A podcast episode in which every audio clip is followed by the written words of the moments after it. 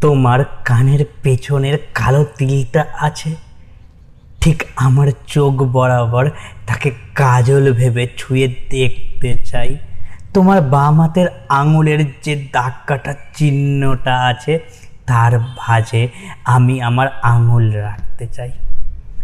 তোমায় যে রোজ আমায় ভালোবাসি বলতে হবে তাও কিন্তু নয়।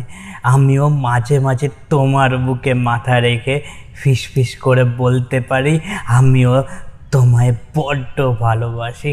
রাস্তা পারাপারের সময় তুমি আমার হাতটা আজও নাইবা ধরলে, বরং আমি পেছন থেকে তোমার সেই হাতখানা শক্ত করে ধরলাম। দু কাপ চায়ের আড্ডায় হাত জমলো না তুমি আর আমি, বরং এক কাপ চা ভাগাভাগি করে খেলাম। ট্রাফিক জ্যামের চুপটি করে বসে না থাকা ভাইয়ের মিছিলে শহর ঘুরলাম। তোমার কপালের টিপখানা একটু ঠিক করে দিও, তবেও আমার ক্লান্তি মিটে যাবে। আজ আমি তোমার প্রেমিক হলাম। তুমি আমার কাঁধে মাথা রেখে বসে থাকলেও দুজনে মিলে এক প্যাকেট বাদামের গল্প শুনতাম। ব্যস্ত শহরে এমন একটা দিন তোমায় আমি দিতে পারি। তোমাকে যে প্রতিবার আমার জন্য হ্যাঁ প্রতিবার আমার জন্য সে যে আসতে লাগে, সেই গল্পটা না, একমাত্র আমিই জানি। আজ আমি বরং তোমার জন্য একটা বেলি ফুলের মালা কিনে আনলাম। তুমি কেমন তোমার হাতে বেঁধে রাখবে?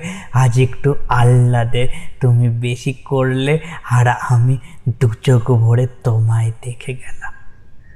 তোমার আমার ভালোবাসাটা ছন্ন ছাড়ার পরেও না, তারপর তোমার আর আমাতেই শেষ হয়। আর তোমার আমির যে গল্পটা, সেটা আমি জানি। বিদায় বন্ধু, আবার দেখা হবে এমনই একটা ভালোবাসার গল্পে।